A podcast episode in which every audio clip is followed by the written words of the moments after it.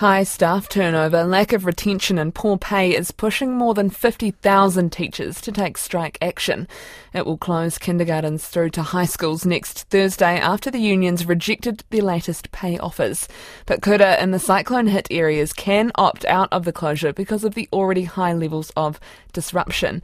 Jess Duff is a head kindergarten teacher in Hawke's Bay, and she says they'll be closing and the kids will stand alongside them been a really long battle for kindergarten teachers. We've had a really hard uh, few years. Uh, COVID especially really highlighted a lot of issues that have really led to teachers feeling really burnt out and undervalued, in desperate need of more sick days. One of the issues that goes along with that is that when um, teachers are away sick, we obviously need relievers to be able to cover us. Teachers are feeling really burnt out, and there are a lot of uh, recruitment and retention issues.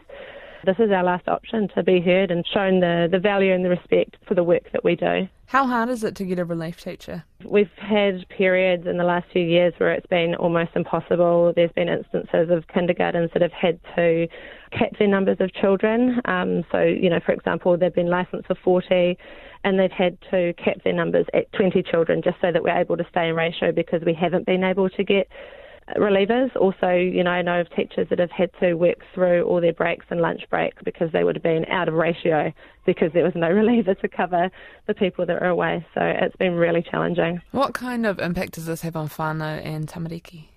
The big picture really is that our working conditions are children's learning conditions. That's Jess Duff, a head kindergarten teacher in Hawke's Bay. And with me now is Puketapu Principal Chris Fox. Your school was devastated by the cyclone. What decision have you made to close or stay open? Yep. So the school is the centre of the community, and our community is hurting at the moment. So although our teachers agree with the strike action, we have sought an exemption so that uh, the uh, community uh, parents can bring their kids to school so that kids can uh, at least be kids for six hours a day. So uh, we we hope that by having the kids here, uh, a school remaining open, uh, we can bring some relief to parents and families who have been stricken by the floods.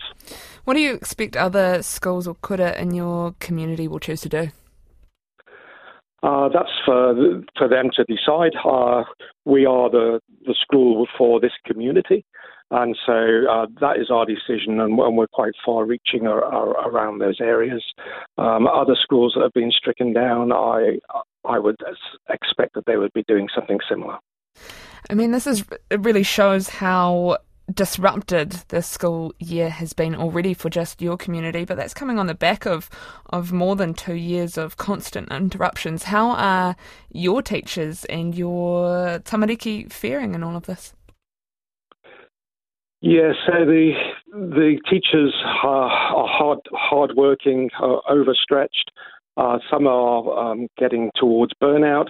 Um, some are certainly um, undervalued, but they have all gone the extra mile. Um, they have um, put in lots and lots of hours in trying to reach those in isolated parts of our community.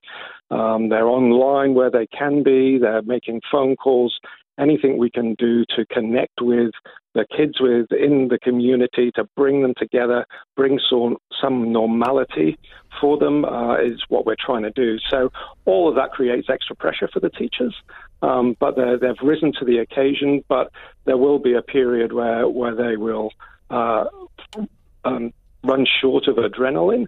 And once that runs out, then that's when we've got to look after the workforce. And just specifically being from a small community, burnout is the last thing people want. But if you do find you have teachers that need a break, is it possible to get anyone else in there to cover for them?